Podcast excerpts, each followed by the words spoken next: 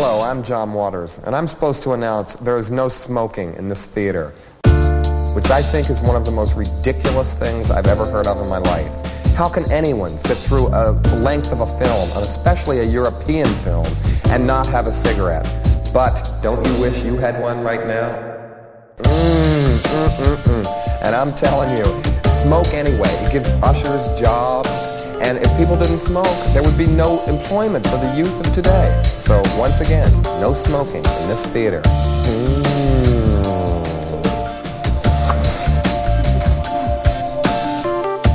Okay, is everybody good? Well, Hugh's not here. Should we wait? If I swear to God, if anybody can do a halfway decent Hugh Jackman impression, No. Oi, oi, hello, it's me, Hugh Jackman. He's Australian.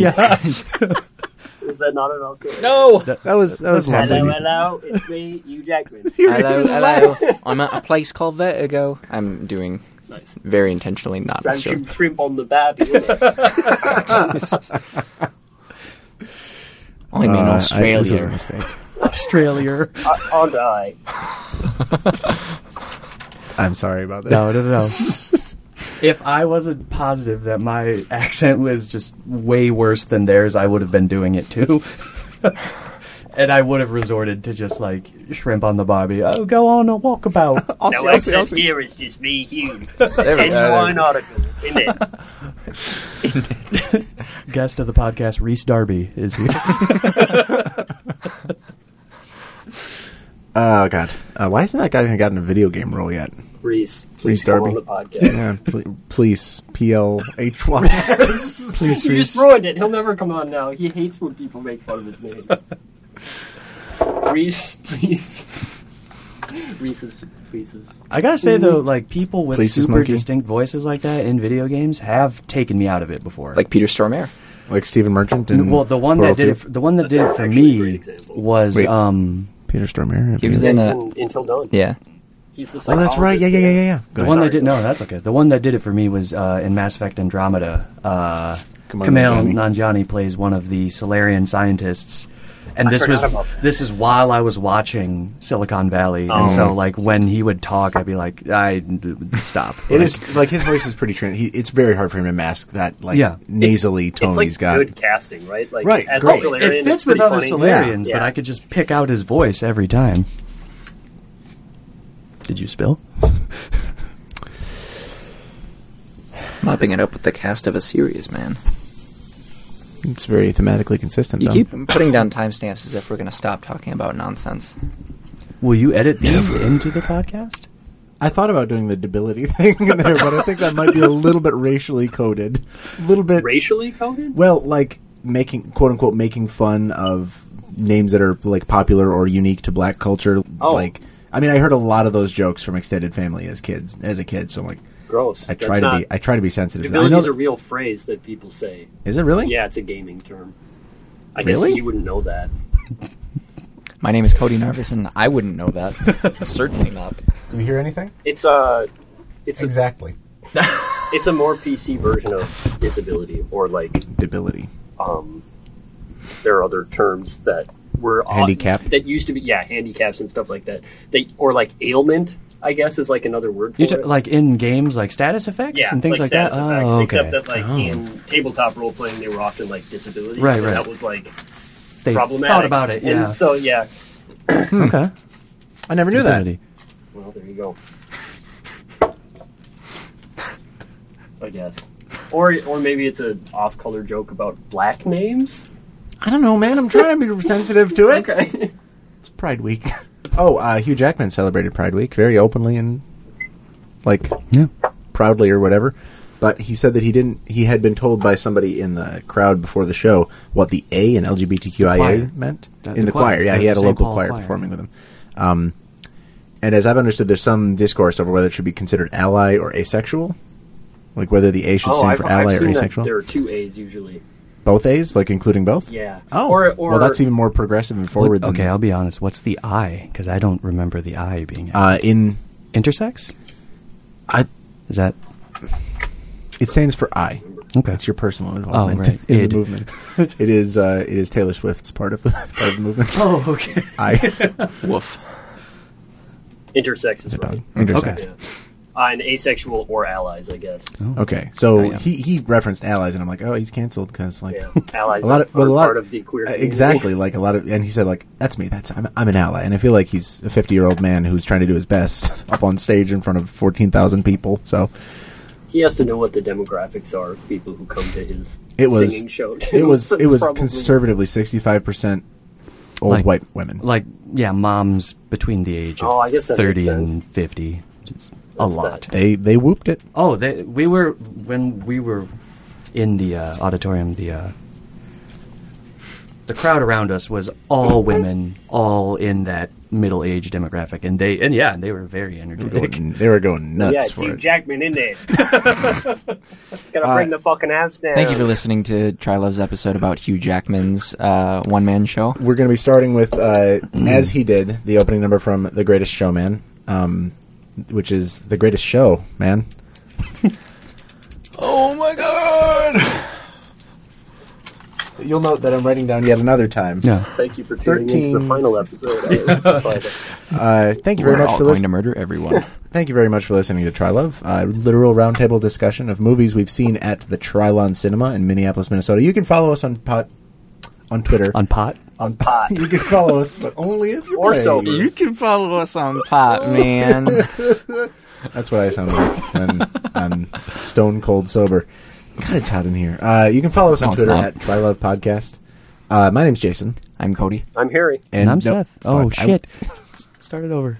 nope. Okay. Started Who off- are you? Run it back. Rewind. Uh, I'm Seth. Seth what? Do I do they do they do their full names? Uh, Eric didn't, but I wish Well, he that, had. that's the one I listened to. You listened to have you listened You to can the give first as forty. I listened to the episode Or on as the way little here. information about yourself. Okay, as you uh, see I'm fit. Seth Zarate. Don't make the rules here. Uh, blood type A negative. Hey, hell is that yeah. pretty rare? Yeah, six percent. Wow. Congrats. Dude, yeah, I try to- I congratulations, try to get my blood man. when I can. Blood types, everybody. Harry, I'm O negative, I think. you are Universal everybody. You're the donor. everything. You're the Universal the, the, the, the, the, the socialist blood donor. The cipher for humanity. The Allspark. The Yeah. Allspark. Cody, blood type. I think I'm O negative, but man, Don't oh man, base I'm it. not. Yeah. I'm. I'm not. I, honestly, I'm not positive. You know oh, no, you're negative.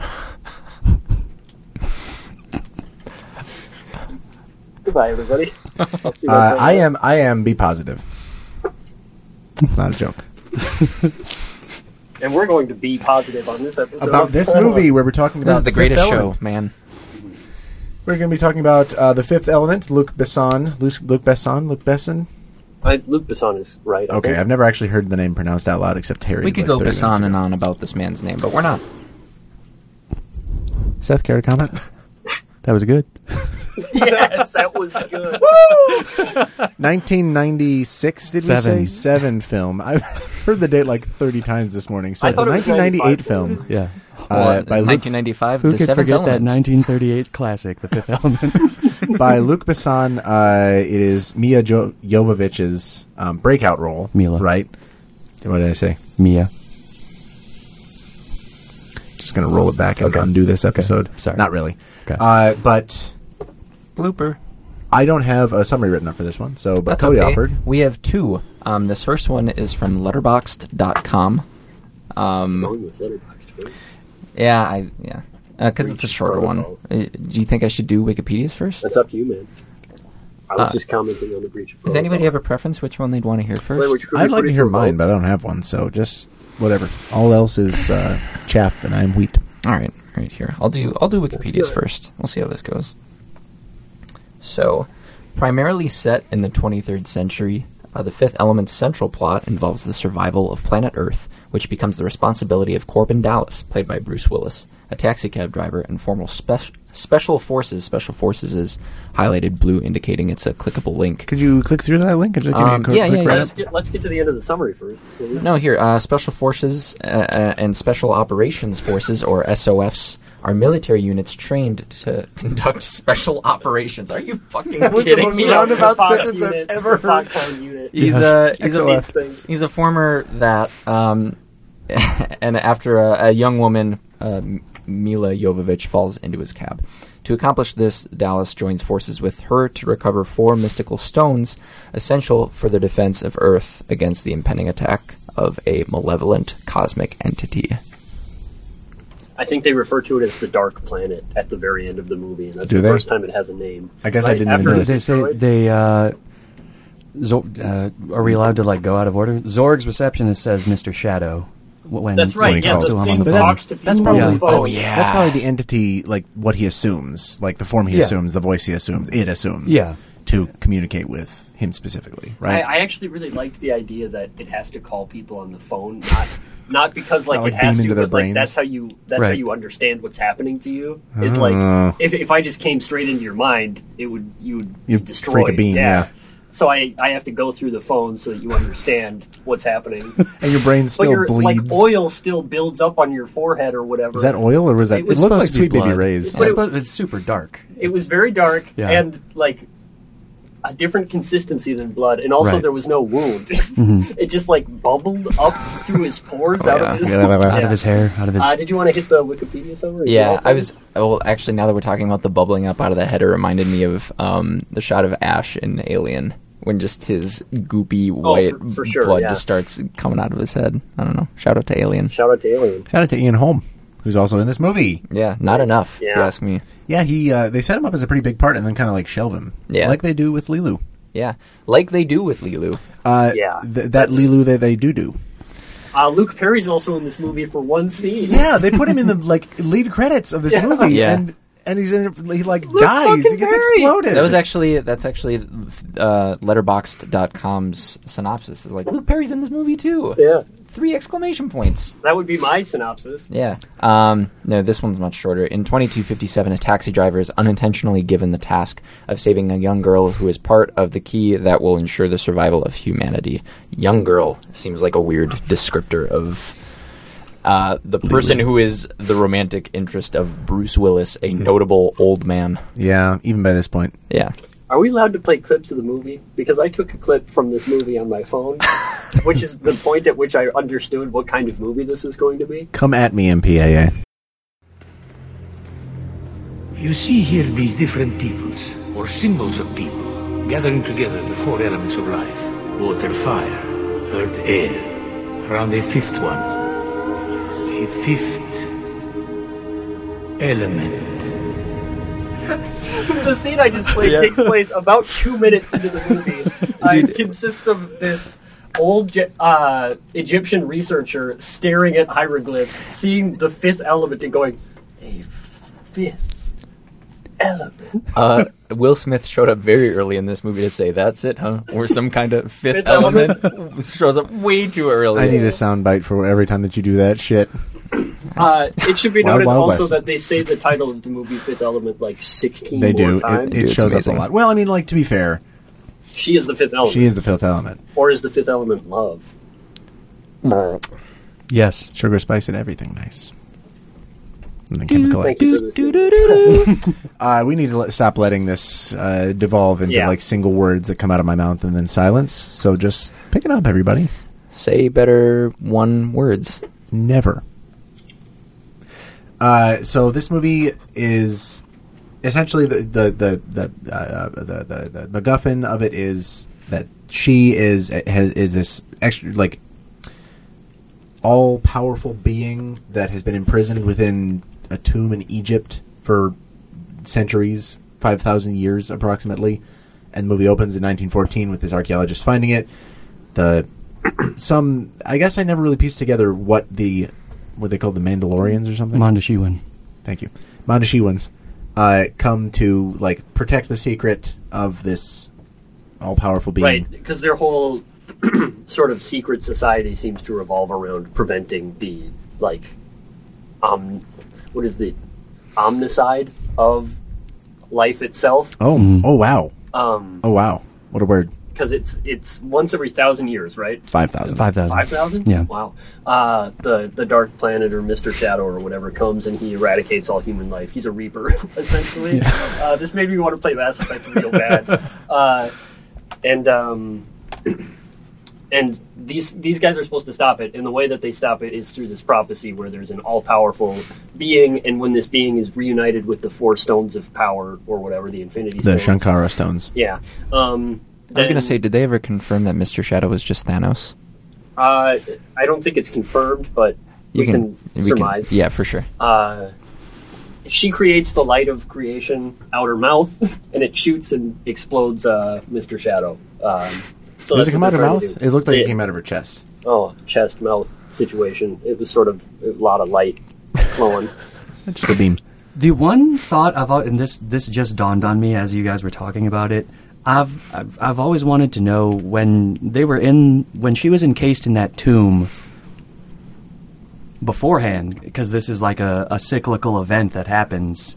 Like was did, was she just love as a statue? Did anybody need to like worship the statue for it to activate? statue. What a beautiful thing That's- that. Well, no, I, I mean, I, Do you, do you mean do, are you, do you mean to imply that like ancient cultures would have worshipped her, and that's the love that she needed that- to well, express what her I'm wondering, power? Yeah, because Wow, that's at, world at building. The cli- uh, well, at the climax of the film, they have the four elements, And it's the that same- stones. It's activated. They're in the middle. She's there, and nothing's happening until Korben Dallas expresses his love for Right. her. That's He- interesting. She she has to be she has to be taught that life is worth preserving in order to activate her latent powers by this horny blonde Sad sack incel.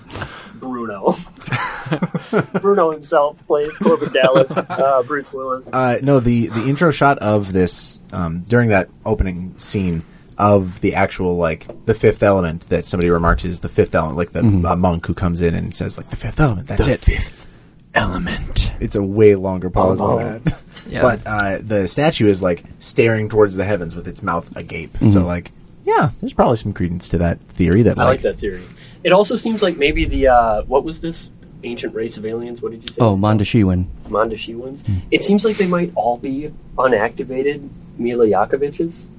Did I pronounce that right? Jovovich. Jovovich. I'm sorry. It's okay. Uh, because later on in the in the movie, um, en route to delivering the stones, uh, they're destroyed by some of Gary Oldman's um, hired mercenaries, and they're all killed except for this arm of one of the the aliens. And from this arm, they reconstruct uh, Leilu, the the divine being.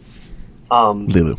Leeloo. Leeloo. Sorry, I'm getting all the names. Yeah, wrong. they they put her into this chamber from her cellular structure. It's apparently like a perfect cell. Well, because because there are so many midichlorians or whatever inside just this arm that they're It is, able to it is the reconstruct. essence of her existence. yeah, they're Uh, like this sounds like some kind of freak of nature. Nobody has this many midichlorians. like, I do love that like they go they went through the painstaking explanation of like here's how we're going to rebuild this person rather than just like science and timey wimeying it away. They put this hand, this severed hand that looks to be in a, like some sort of power suit, some sort of something that came out of like one of the early Fallout games, into like this uh, radiation bath. That apparently like harms the cells such that they have to like repair themselves and, but as that's they're also building after like they 3D printing. the skeletal structure and then the muscular structure, and then there's like a radiation bath, like you said, and that builds the skin. Yeah. And so, like, long story short, there's like this this power armor hand inside the the um, containment unit, and then this l- shell goes over it, and then lo and behold, there she is on the other Jo- side. Jovovich Yeah. popped out. Jovovich rises, rising. Um, so, so that was the question I had. There was like, is that what the whole race is all about? Is like any of these dudes could become Milla Jovovich?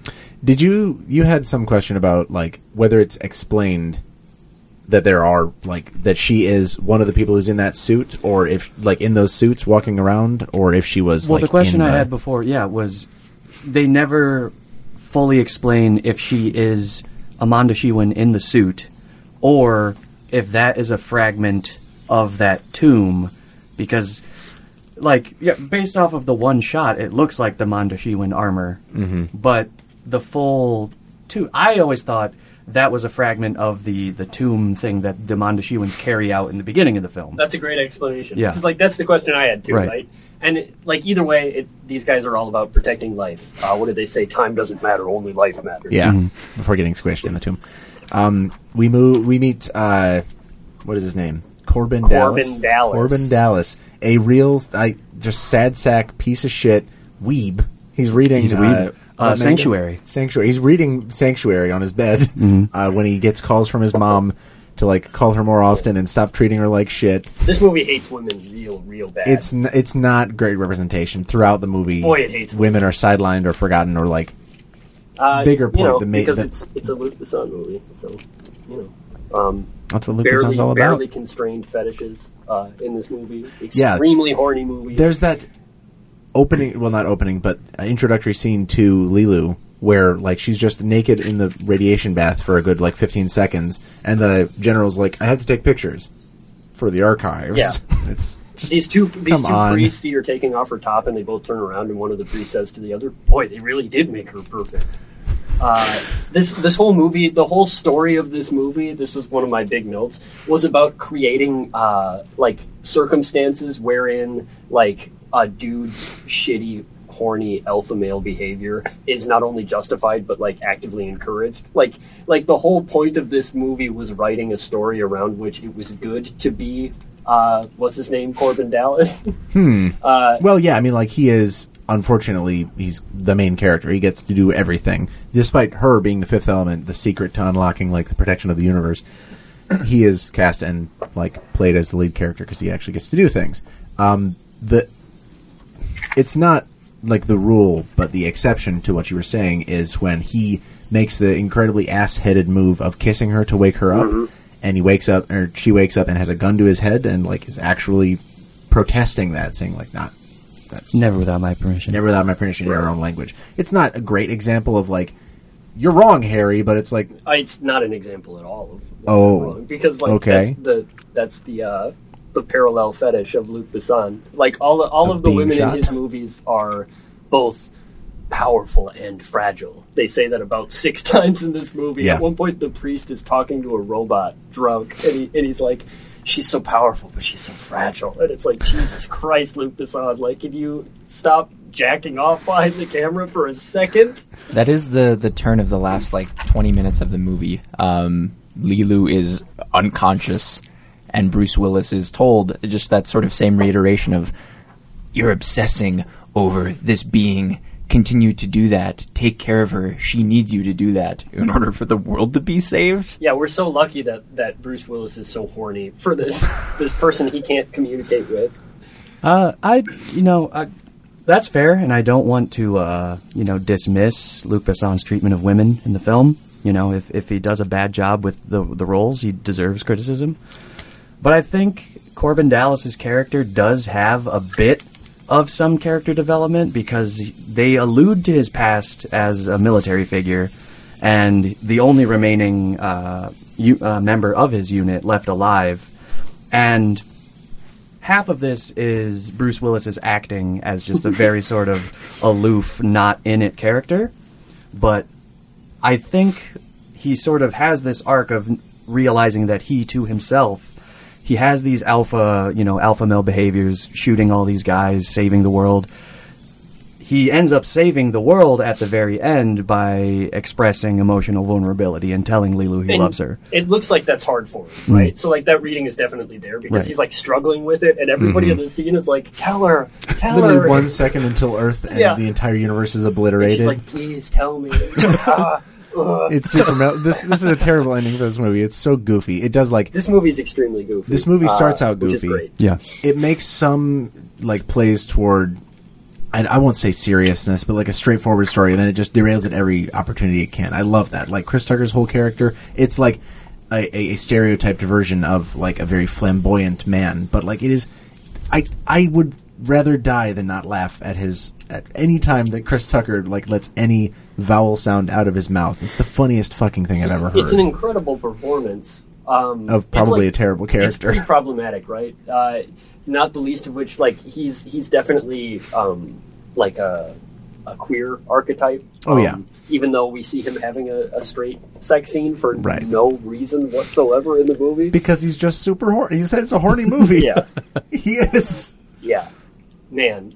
Oh god, this is a horny movie. Like the, the fetish flight attendants, and then we get to see one of the, or we have to see, I should say, one of the flight attendants getting it on with with Ruby Rhod.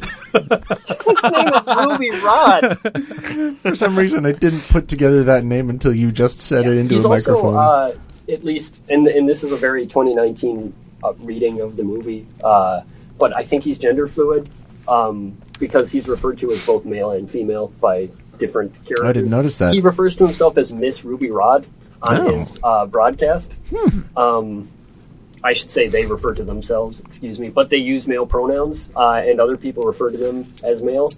Um, It is. Uh, he, they're definitely wearing um, not typically masculine clothing either. Very like low cut dresses a lot and leopard print. It's just the most like out there, flamboyant, like very colorful character that really like at a crucial point in that movie. It's where he's been drafted to join. Um, or sorry, the main character uh, Korben has been drafted drafted to uh, pursue this mission as like it's a very coincidental movie. Like coincidentally, Lulu falls into his taxi, and then coincidentally, he's been called by the government completely separately of that to like secure these stones from a weapons dealer and, who. and to this movie's great credit, they never do the thing where they're like, "Are all of these coincidences merely coincidence, or is this Is this fate?" life and fate finding a way to perpetuate itself?" Right. I'm so glad because, like, I I thought they were going to do that. I thought they were going to be like, "No, actually, like."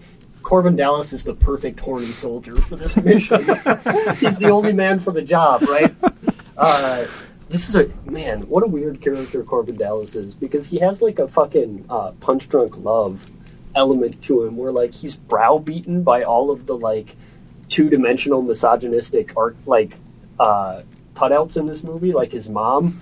And like his wife left him, and, and his mom browbeats him, and like he's this he's this guy that's beaten down by the women in his life. It's it's weird yeah, uh, and and therefore we're supposed to be sympathetic to the weird manipulations of of treating this person who is trying to figure out the world as uh, like a love interest. yeah. Let's let's talk about that. Uh, the like Leeloo as a character is it, and this being only the second Luc Besson film I've seen, it's still just stating in my mind exactly what his films like like the trends in his films, I suppose.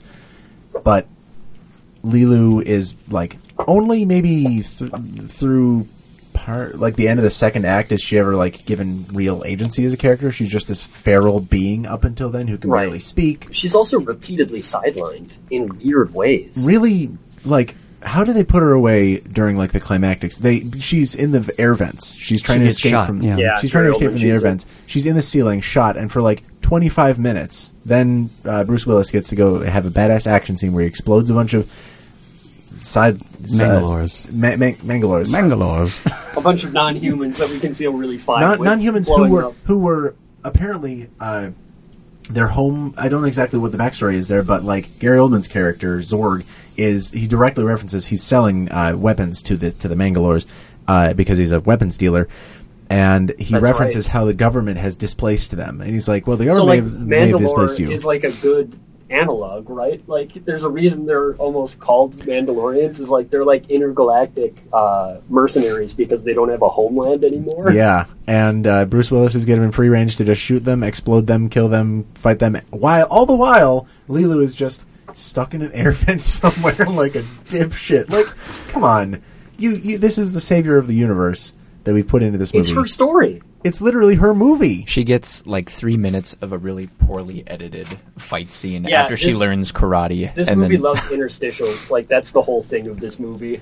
I uh, I want to bring that up as part of the editing because it has some really really good jump cuts at times. It is a very f- way funnier movie than I remember it being. Yeah. Like it is never like I said, it sidelines its own like it it asses itself several times throughout this movie to just It's- just for a good laugh. to to its credit, though, it is never not going for it. Holy Yeah. shit, is this movie going for it? I, do I wrote that? down the the horse ebooks. Everything happens so much, but it's just like like it's so obvious that like this movie was like storyboarded the shit out of. Um, there are like three different scenes. It's like this movie's signature to have like three different interrelated scenes happening at once. Uh, there's the opera scene where um, Leeloo is kicking a bunch of ass, and it keeps cutting back to this um, What's her name? Asari opera singer. I can't Plava Laguna. Plava Laguna. Plava Laguna. Yeah, uh, He's seen this movie.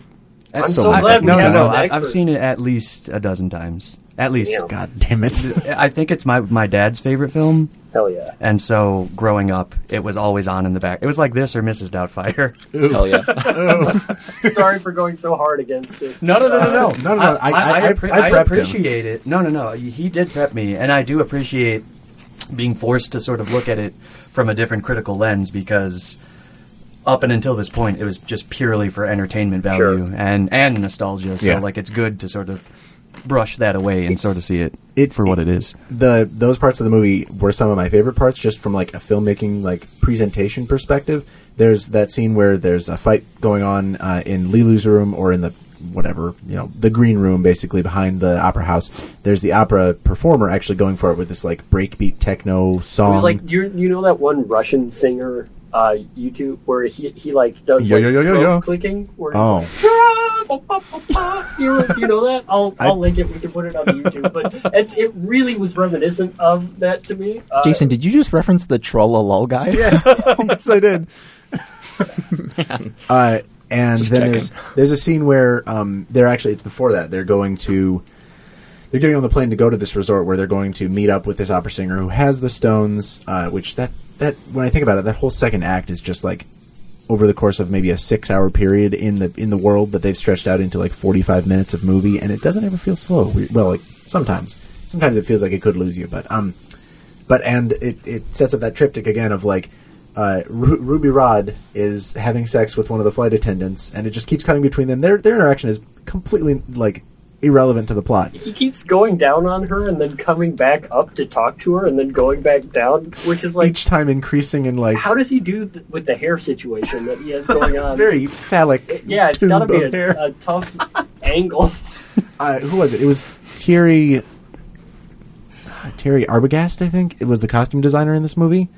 No, Uh, Jean Paul Gaultier was the costume director. what am I? You're th- the Terry is the uh, director of cinematography. There, DB. Fucking idiot. what a Nimrod. I will see myself out. no, Ruby Rhod. no. I've seen this movie a lot. uh, that deserves a lot of praise. Uh, but you, yeah, the, the way that this movie likes to—that's what I mean by when I say um, that it, like, it doesn't take itself too seriously through most of the movie, uh, and therefore feels like more of a popcorn movie, like just uh, a, a romp at times. It has it indulges in a lot of those problematic things that like are definitely worth calling out, and definitely like are the basis of the movie in many ways. Uh, I I shouldn't take credit for that criticism fully either. Um, Anna, his latest Luc Besson's latest movie is out now. Um, there's a lot of really good criticism around that. Uh, Does it and- do the same thing? Yeah, uh, Anna's like extremely still a Luc Besson movie. She's like a, a blank slate character who was reprogrammed by the state into becoming an assassin. She's Salt. She's Red Sparrow. yeah. Uh, it, She's Lucy, another again, the, Besson the film. way it's framed, as always, yeah, another Luc Besson film, is that like she has these incredible powers and abilities, but she also has like this this coquettish like naivete about the world itself, A brokenness. and, and and so she's this sort of blank slate onto which the male characters can project their fantasies, and for whatever reason, projecting those fantasies onto these women is not considered predatory; it's considered sort of sweet and sympathetic, like with uh, Korben in this movie. Um, Uh, where does this movie fit in? Um, I guess the, the the canon of sci-fi. Because when I think about this movie now, after having seen it once more in like the last ten years, I guess I think of it um, as like a really strong marriage of like sci-fi trope and comedy that's not explicitly like parodical like spaceballs or something like it takes it owes a lot to the star wars of the universe to like indiana jones even uh, but like in the canon of sci-fi like what does it does it occupy its own space or are there other movies that you guys would lump in with this one as like I mean, we just saw Forbidden Planet, um, and uh, I think this movie owes a lot to camp in general, like sci-fi camp. It, it feels like it's it's referencing that canon a lot. Um, this it's it's such it's so uh, preoccupied, like joyfully preoccupied with uh, having fun with creativity and technology, uh, and that may be my favorite part of the movie. Um, often in, in ways that don't even aren't even like talked about or don't even make sense. There's that one scene when they're headed into the uh, the chamber where they're remaking uh, Leeloo, and uh, there's this this point when they, they go under like black light and their their eyes glow green and their teeth glow green. I must See all have their, missed their pores in their skin and things Yeah, like that. and it's never explained what that is, or it, like maybe it's like some sort of decontamination chamber Yeah. or something. But like they just have this conversation and that just happens to them, and then they keep walking. and I was like, okay, that rules. Like I love in sci-fi movies when they do shit like that, when it's just like, ah, we're just going to talk about, uh, or like we're just going to depict this world and not like call it out. Um, you looked like you had something to add to that Oh, i've got, no, I've got no, one I- instance that I what I had a DVD copy of The Fifth Element, and it has a fact uh, fact track on it. And one of the things that Luc Besson like put a lot of effort in was the original cut of this movie was so much longer, and there's so many things that he just came up with to put in the film that are never explained. Like the Mondoshawan language that she is speaking has a gr- like a a, grammatical thing? structure. It is a language. It's Wow. like That- 400 words big. Yeah, well, Um, it's it's not very big, Right, but- yeah. But they created it even when they're leaving uh, for Fhloston Paradise, and they're in that you know spaceport. Mm-hmm. Uh, earlier, he has like an explanation for all the garbage that you see there, and but that was never made into the final cut of the film, or even like tiny things like McDonald's is in the film. yeah. Uh, there, one of my favorite uh, brick jokes of the movie is that uh, um, when he crashes into a McDonald's truck, it says over one trillion served. Yes, exactly. Because it's the Yeah. they've served more people. Yeah. That fucking rules. Like that's so funny. Uh, I will bring up my favorite part of little world building that's not quite explained. Uh, it's again when they're it's during that same I was mentioning the triptych climactic like that climactic scene uh, where everybody's trying to get on the plane and get to the Fhloston Paradise, and there's a guy underneath. And unfortunately, this movie traffics in a lot of um, racial stereotypes too, including a very strongly accented Jamaican man who's walking underneath the plane, and he's like, "I gotta get some heat, man. Which- gotta get what some an, heat." What an interesting specific cultural reference because like I think that that's maybe referencing how Jamaican people were often like engineers on like Oh. like ships in World War II. Like I know that was like an I didn't know the like history a, there. A thing that like that like Jamaican men were often um, crew members of like freighters and stuff. Hmm. Uh, I didn't know that. It makes I a know lot that of sense because for of the X Files, but I, I will compare this movie more than one time to Beyond Good and Evil, the video game, because it is the exact same tone. I don't know how much of that Yeah, game you play, but it's like great like it's it's like they took the story and dropped it into a completely different like this world. You don't Anyway, have to apologize to me anytime you want to talk about video games. uh, he still will. I guarantee every single time.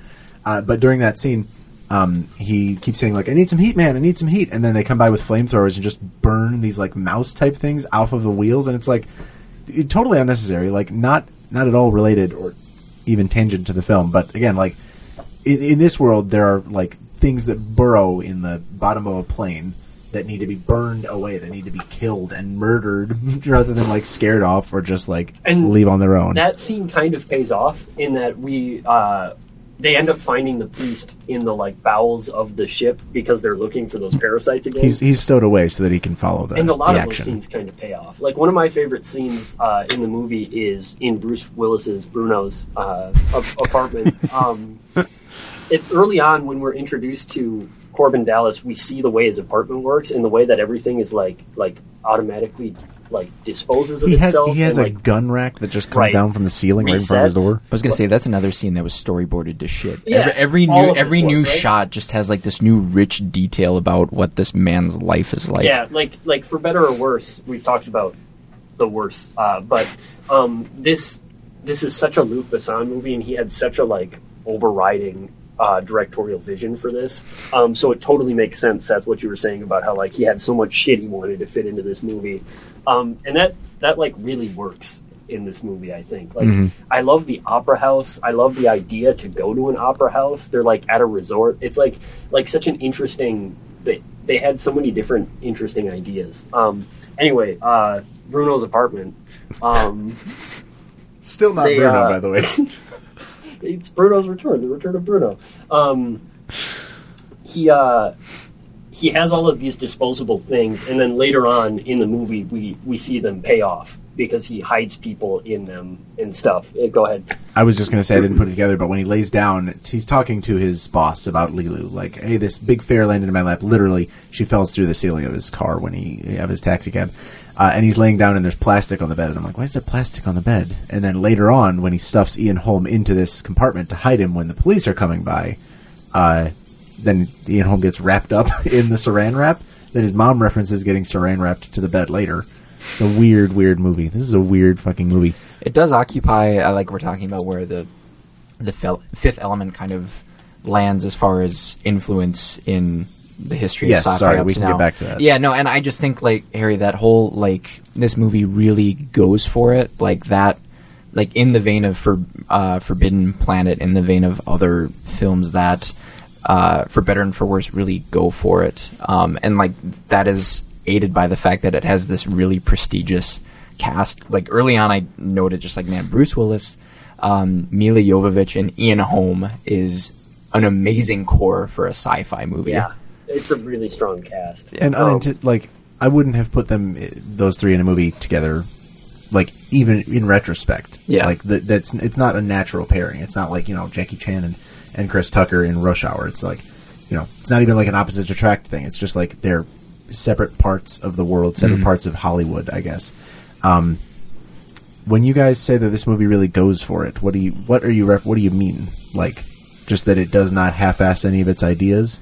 That it doesn't compromise for yeah, like um, and kind of going back to, I mean, even uh, Bruno's apartment, where it's like every every single shot is communicating something. You know, a shot of cigarette dispenser limiting how often he smokes. Uh, another, you know, cut to an automated, um, uh, like that bed thing, just showing the machinations of this world without actually communicating anything, even if it's not about him specifically. Like we get such a rich backdrop of what this world is, even if we, even if it, even though it is like a pretty straightforward vanilla character, like it's world building with literally every moment.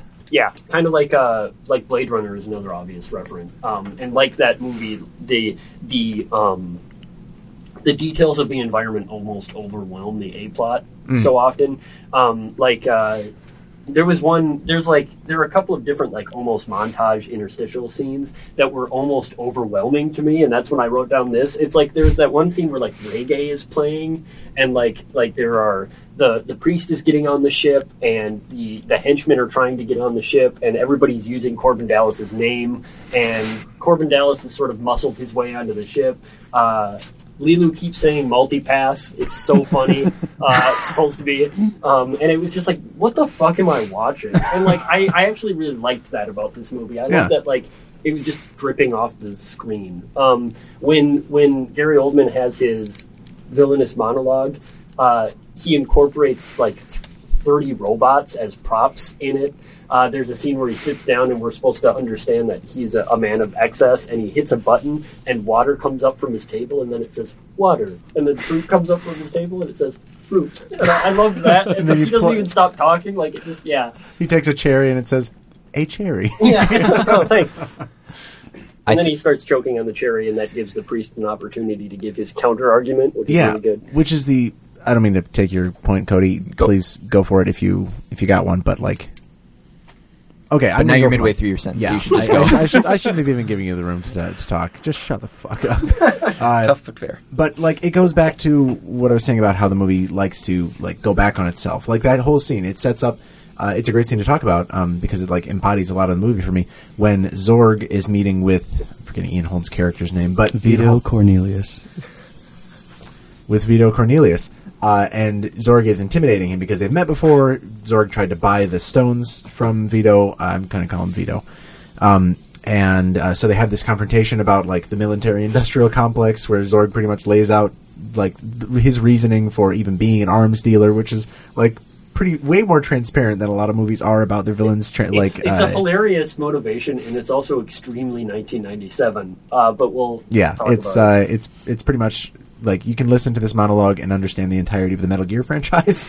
uh, but he has all these like he breaks a, a glass. He explains that, um, and all these robots come to clean it up. And he's like, without this mess, without this chaos, there would be like none of these people would have jobs to clean it up. Like we can support babies and their babies' babies and whole generations of families.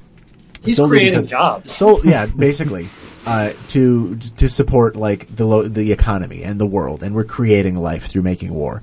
And it's like this really unconvincing but very like spelled out motivation. And then immediately thereafter, he takes a swig of his water and cherry. He puts a cherry in his water. Who the fuck? It's like a shot of water too. It's like in his brandy glass. I don't, still don't understand that.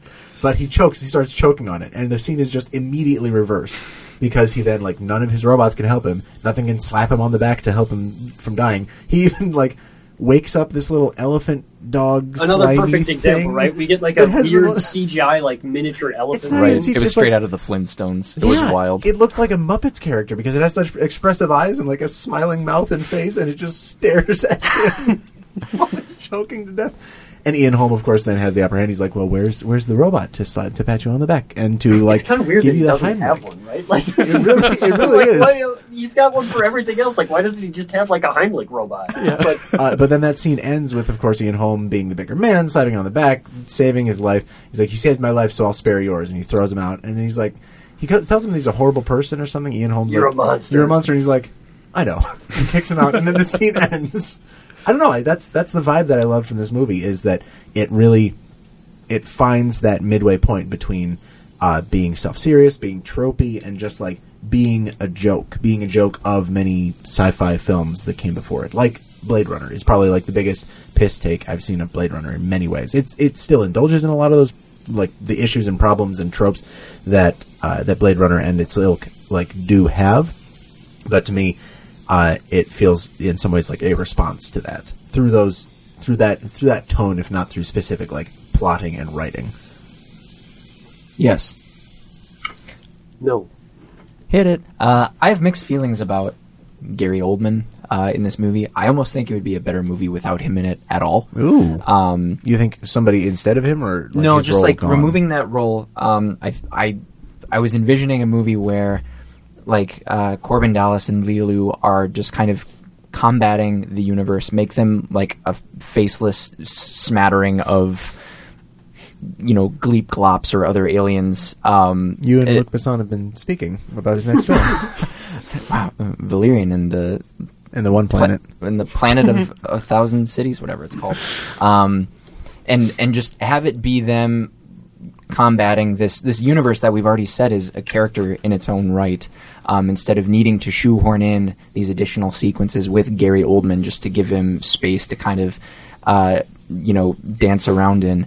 Um, that being said, I like his arc was really satisfying in, I mean, like in a shitty and then great way where I see him on screen, and then I thought of Shuri in Black Panther um, calling Martin Freeman colonizer.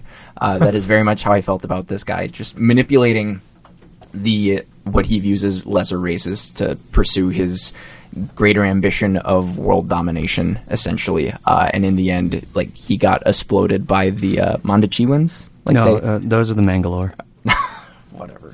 It's it's a real thing. Uh, it is. I, I know we touched on it just barely before, but to set the stage better for that, uh, his introduction, Zorg's introduction, is that he's a weapons dealer, um, and he is dealing to this uh, more or less refugee group that is fighting back against the government, and he's playing them. He's manipulating them, like you said, um, and he's under the control of the Mister Shadow, Mister Right. Shadow, Shadow Mister, Shadow I, Sir, no, he got his PhD. He's Doctor Shadow. Doctor Shadow, PhD, Yeah. uh, LMS, Yeah, if you LMS. Junior.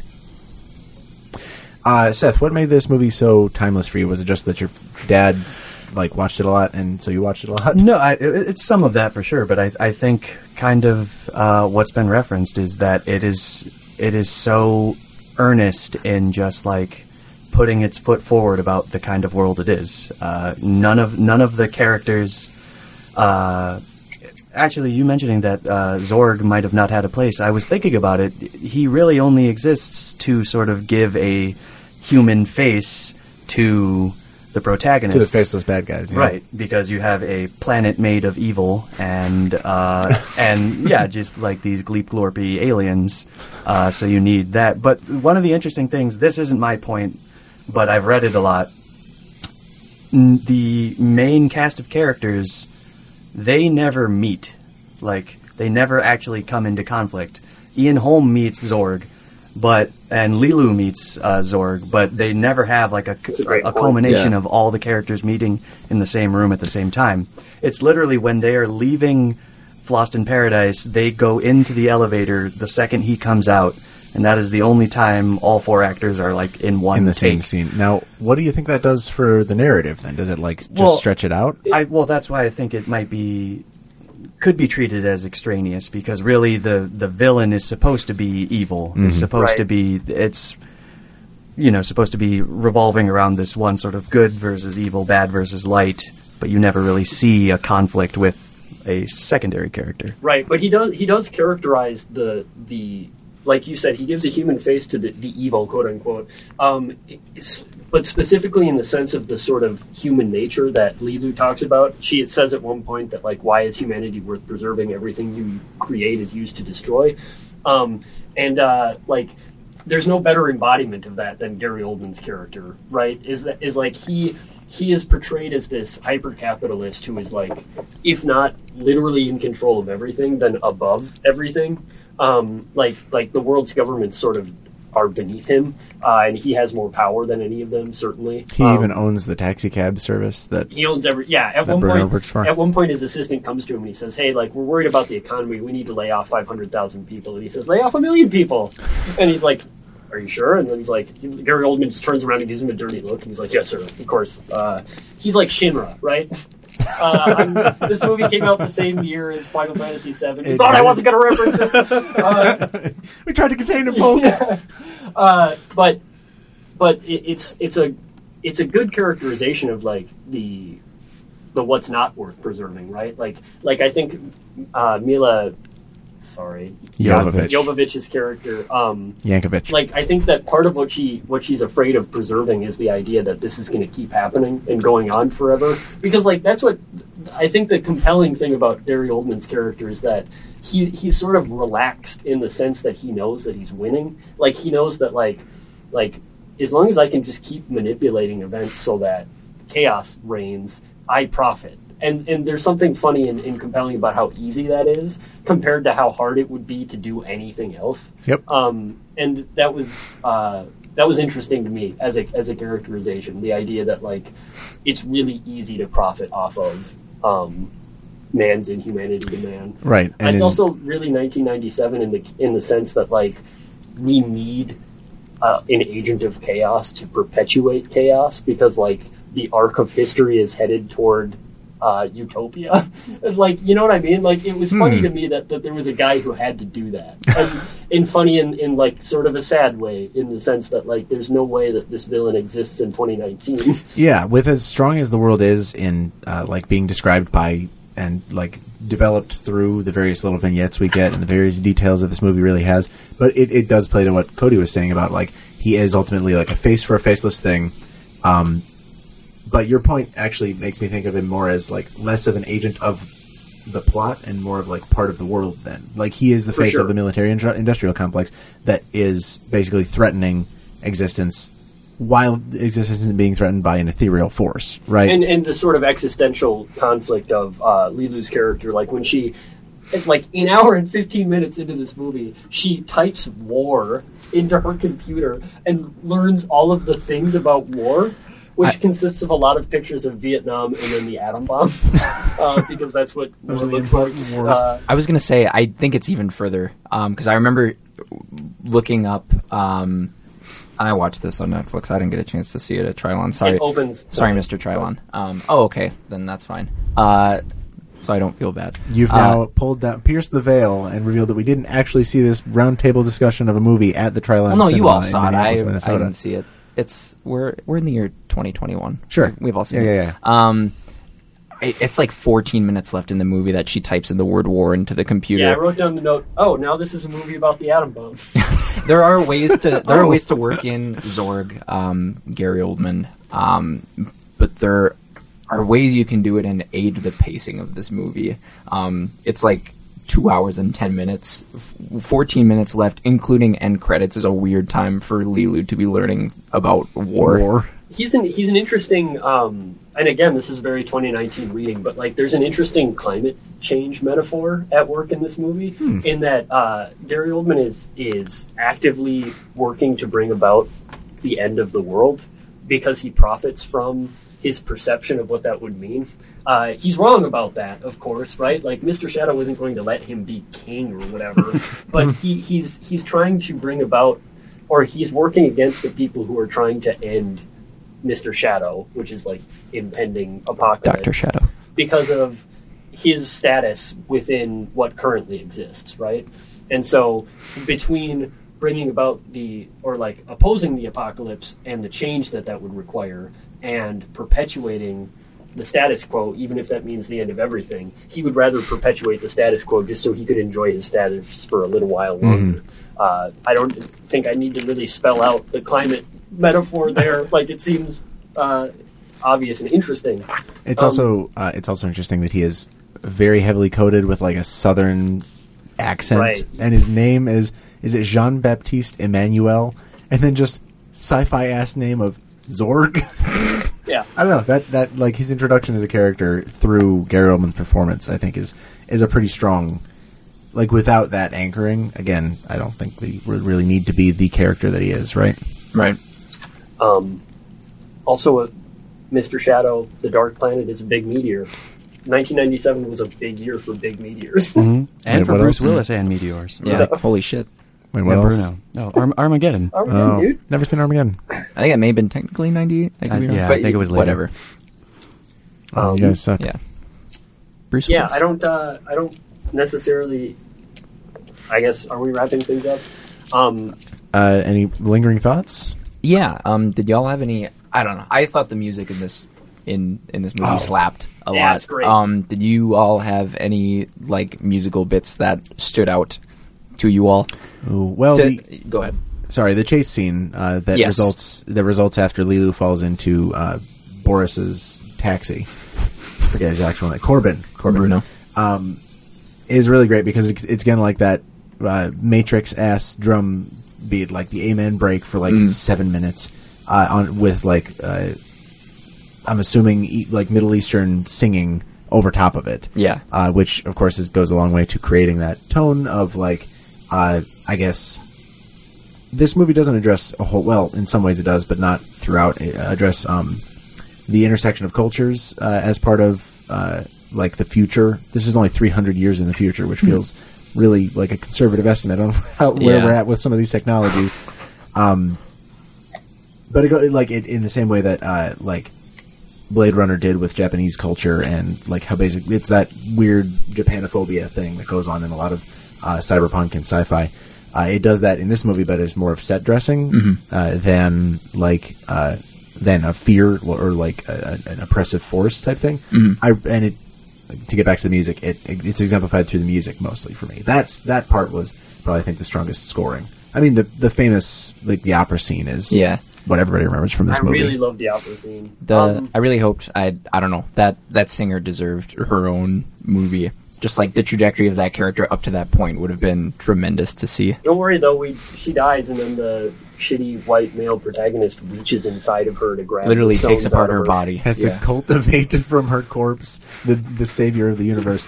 You're right though. Like imagine. Go ahead. Oh no! The, uh, the funny thing you say about wishing there was a whole scene or like a whole movie with that character, she had a full blown opera like performance, Oh man. and she was like very upset in the final cut of the film that it was cut to like a two minute uh, opera performance cut with Leeloo's fight scene, so you don't even see her. And then there also was a dance number. What? But if you see her like dress, she's wearing like a A single leg. mermaid cut Yeah. thing that restricts her legs. So that's why you see the like the arm dancing she does, just to sort of recoup some of the performance that she had been rehearsing for. That's Man, the saddest fuck thing. you, Luc Besson. That's the saddest thing I've heard since the remake of Old Boy that Spike Lee did. They did like they did the hammer scene in one take, just like they did in the original. And then the like when it got to the cutting room floor, Spike Lee didn't have uh, any sort of authority there apparently in this movie, and they chopped it all to hell. Like they they have multiple camera angles and they have a lot of editing in that scene. That's and, fucking and, and, nuts. and reportedly, Josh Brolin, because he's the lead in that remake, Yeah. just broke down and cried when he saw the final thing because it took like days and days to get this scene just right and perfectly choreographed. So that that's awful to hear. Fuck. People who made that decision should be in prison right dragged now, into the street, like forever. kicked.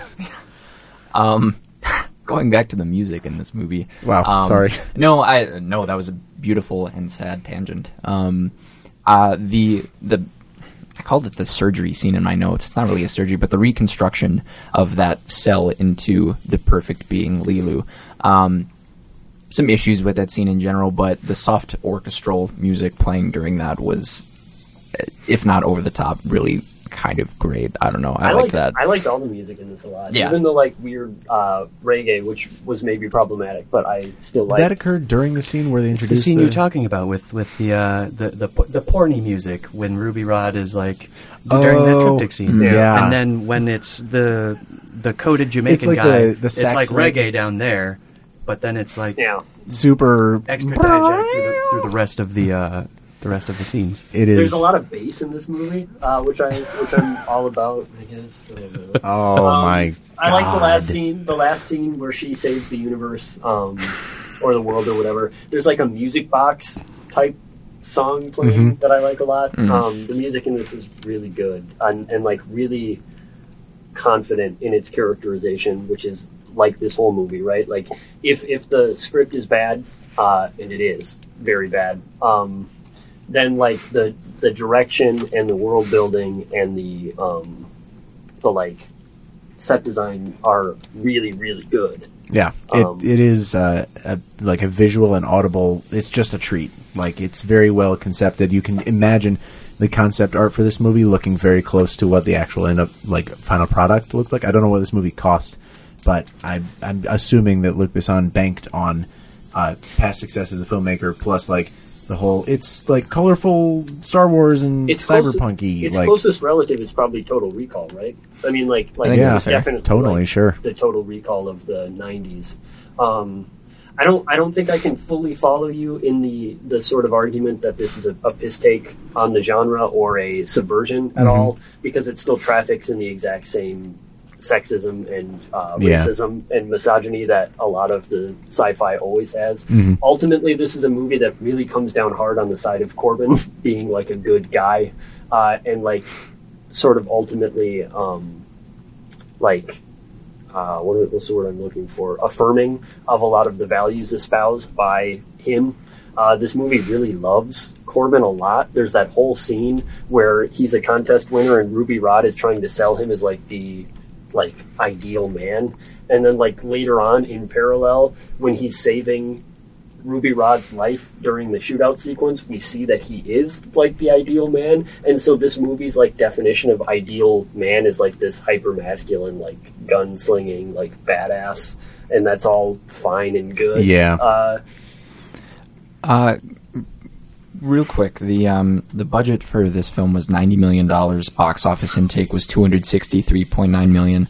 Um, yeah, I remember reading this. I mean, this was a super ambitious project. I mean, even now it would be. Um, but I think at the time this was like a big, heavy special effects undertaking that had really be- before been seen. it's awesome that it was such a success. Uh, Yeah, right. Um, At least to be gratifying for the like people who were behind the creative execution of it. Yeah. Right, totally. Um, my le- maybe my least favorite part of the movie, real quick. Um, it's another Ruby Rhod thing.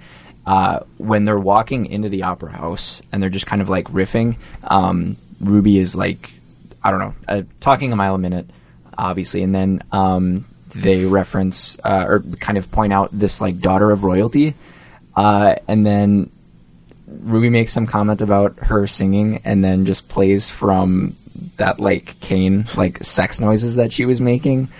Man, that sucks a lot. Yeah, it sucks a lot. Uh, there's the scene with Iceborg, the lieutenant, uh, female lieutenant, who is Yeah. supposed to come with Bruce Willis. Uh, Oh, yeah. And she's just like large and not good looking, and they just make fun of her for it a lot. Uh, this is a movie that does not like women very much. Correct. Um, uh, I like Ruby Rhod a lot. Uh, Yeah. so it sucks that, like, I think later in the movie he's he's sort of um, made fun of a lot, but he's like super popular in universe, uh, and I liked that a lot. I really liked the the um, world building inroads that gave us to understand that like Ruby Rhod is like the most popular dude or or person Oh, yeah, yeah. in in this this universe, and like what does that tell us about culture? And like that made me like that joy. Um, was really exciting to me. I was like, man, I would love if in 200 years people like Ruby Rhod are like the super popular. Like, Yeah. except that he also shits on women, uh, so that sucks. Yeah. Um, but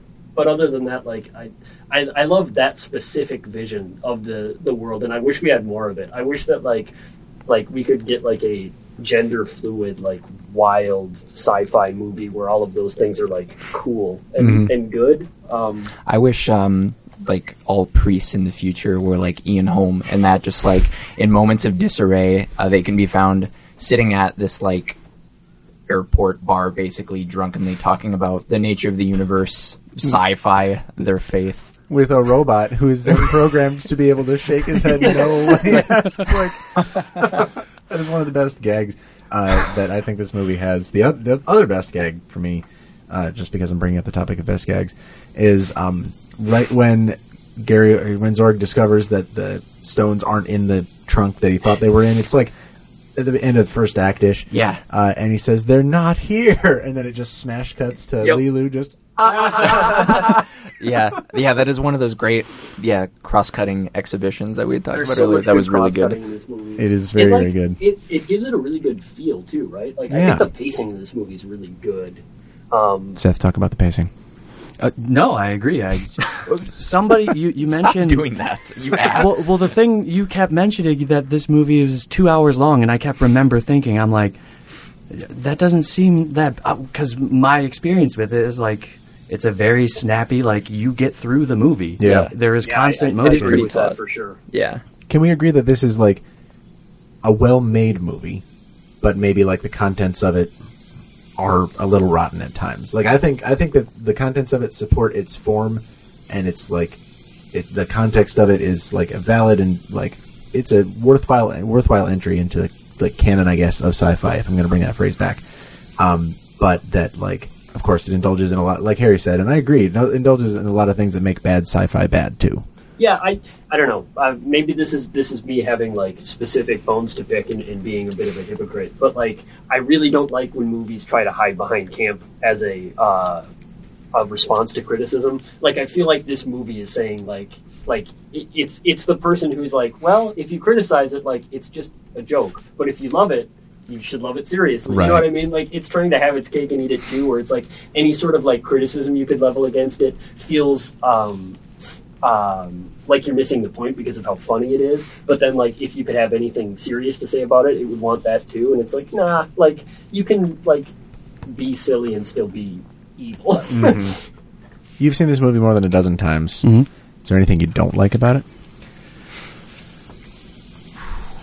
Yeah, asking a uh, tough question. Th- th- that is a tough question. Uh, it's also a loaded question because I've seen this movie throughout my life. Yeah, different so different points It's of my not life. just nostalgia. It Right. grown it's a with tough you. question to ask of like the rose-tinted glasses movies of It's your like asking me what sure. I think about like what what I don't like about Indiana Jones. I can Yeah. say that it's like it's an inherently racist and colonialist franchise, but it, aside from that, I like- yeah, I mean, like, like to avoid, I'm, you know, like I'm not quote unquote better than like I love. Blade No, Runner. Harry, you're the best. No, I I'm saying that I love Blade Runner, which is more problematic than this movie is, straight up. Yeah, yeah. Um, and like less worthy of defense, probably.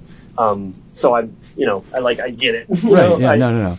Uh, the the only thing I would say I don't like about this movie is it introduces the beginning uh, with like this very sort of archaeological, mystic, like very in depth lore about what this this this elemental you know cult thing is. Mm-hmm. And they keep referencing Leeloo as a supreme being and like this bigger sort of undertaking of protecting the universe. And then all of that is sort of put to the side while these misadventures happen. And then all the way at the end they bring it back Yeah, and I would have liked to explore like what is happening behind the scenes in that world for sure. That opening sequence was tremendous. I liked it a lot, but it was also very much like a different movie that it was setting up. Yeah, I totally agree. I totally don't remember that that's how the movie opened from the last time I saw it, maybe I, like I five did or have six years that ago in at the least. climax specifically. I remember thinking I was like, "Man, this movie opened in Egypt in 1914. like, how did the fuck did I get here?" Uh, in a good way, Mm-hmm. uh, but also, yeah, I, I would have loved. I think that this movie's world building is really good, and I wish I had more of it. I And guess. yeah, the elements of world building that are there that aren't like explicitly explained are great. But I think I'm also with Seth on like we see only echoes of that initial scene th- uh, through basically Vito in his character because he is a contingent. He's one of the people who's well, maybe and the opera singer, again, maybe would have would have loved to know more about her because like she is clearly part of the resistance, right? She has these stones inside her for some reason. Four of these fucking things. Yeah. Yeah, uh, it's it's amazing to me that this isn't based on anything. Because usually when you get a like lush sort of um, big budget swing at a sci-fi um, movie, it's specifically a Philip K. Dick adaptation. uh, but Almost if not always. a yeah, if not a Philip K. Dick adaptation, then it's some other adaptation of something, right? And like this is just a it says story by Luc Besson. Like this motherfucker just wrote this. Maybe maybe that's why this movie feels a little like not unapproachable. It's super approachable, but like a little hollow at times. Is because it's not. It's sort of like a reflection of a reflection in some ways, like like the way that Waluigi is just an, a, like a reflection of Luigi, who is a reflection of Mario. You can get behind this. Even Cody can get behind Yeah, this. I'm familiar with his work. I'm sorry for making video game references you might not get. My Uh, name is Cody when Narbison. automatons Waluigi is mainstream enough that I know who he is. Human experiences, they can themselves become more human. Therefore, Waluigi, as he experiences life in the form of sports video games, can derive He can become- a legitimate identity for himself. exactly, and this movie maybe I've has seen Blade Runner. sees Blade Runner once. Intense Waluigi theories. I hate Waluigi is what is Waluigi if not a replica? Um, I hate circling back to midichlorians, but I will. Um, just thought of this now, uh, reading through my notes again. Um, did Star Wars rip off midichlorians from this movie? Because they talk about during that surgery sequence that this cell has a certain number of memo groups. Uh, humans have like 40 of them. Um, this cell that Leeloo is built from has over 200,000 memo groups. Nobody has that many memo groups. Not even Master Yoda. uh, this movie, prob- I'm like, I'm assuming that at this point, after like sci-fi had reached some level of maturity, where's I mean, I would probably put Blade Runner at like, it's, it's a child's movie, but like. at, at a certain level of like the the sci-fi genre, as in film anyway, had sort of matured by then. It was around for like thirty, nearly forty years by the time that Blade Runner came out. Uh, I would say that like there is there's just sort of a free exchange of ideas between right Blade Runner is a child's movie is a tea shop that's coming soon to the Trylon no, store. it is not. Uh, Seth, if you go to bigcartel.trylon.org, you'll find all of our beautiful merchandise. Oh, okay. Um, We have a subscription box service. Uh, you can get monthly uh, It's called empty the- boxes. uh, cool. submitted to Uh, your Try box. Let me know if I can get a tour of the uh, the Take Mine. Yeah. You, you open Are up we the there? you open up the empty Trylon box and you say they're not here.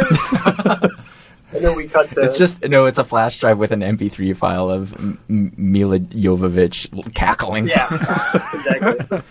Uh, I think that this movie deserves uh, better costuming praise than any Star Wars film. yeah. Cer- certainly. That's a And good probably take. set design, That's a good too. take. Thank you. Did you get that from the take line? Uh, no, I was just I was panning for gold in the take. Uh, The take basin. to take waters. the take water. I am done talking about this movie. Is anybody else done talking about this movie? Sure. Um, yeah. Yes. Whoa! I really thought the guns looked cool. They did look really They're, cool. they're so big. They're Luke, just Luke big. Perry had a teeny gun. Yeah. That was also a cool gun. Little broom handle thing. Yeah. Was it automatic? It feels like he fired a bunch of shots, but maybe he was just panicking. Yeah, I think he he was just felt- being a stupid idiot. I mean, Luke Perry. He's dead now, right? Yeah, Yes. R.I.P. I couldn't have recognized him before you wrote Rest a in piece for Perry. Unwinnable about him. Oh, thanks. I wasn't fishing for that. Thank Bye. you. Aziz, Mike. we should say our name. We should say our names. Sure, I'm Jason. I'm Cody. I'm Harry. And I'm guest Seth Zarate. Can if people want to uh, find out more about you, Seth, where can they do that? Uh, ooh, uh, they could follow me on Twitter, I guess, at uh, at SN Zarate. How do you spell that? Uh, S N Z A R A T E for all of my very bad dad jokes and Hell yeah. live tweeting of college basketball games and Hell ma- yeah. and maybe sometimes talking about like movies. Wow. It's a good. It's a good I'm going to follow your account. That sounds awesome. All of it. He follows Trylon now. it's not going to follow him back, but No, you got to be cool. you got to be cool. We got to be aloof. Trylon doesn't follow back. Trylon doesn't follow back unless we're uh, Trylon doesn't follow back. Coming soon to the store. Yes. Thank you so much for listening to our episode about the Fifth Element. Um, we'll be back. with another sometime soon about something else. Bing bada boom. If it's not clear by now, it is my explicit intent to ruin the ending of every single episode. Big bada boom. Chicken good.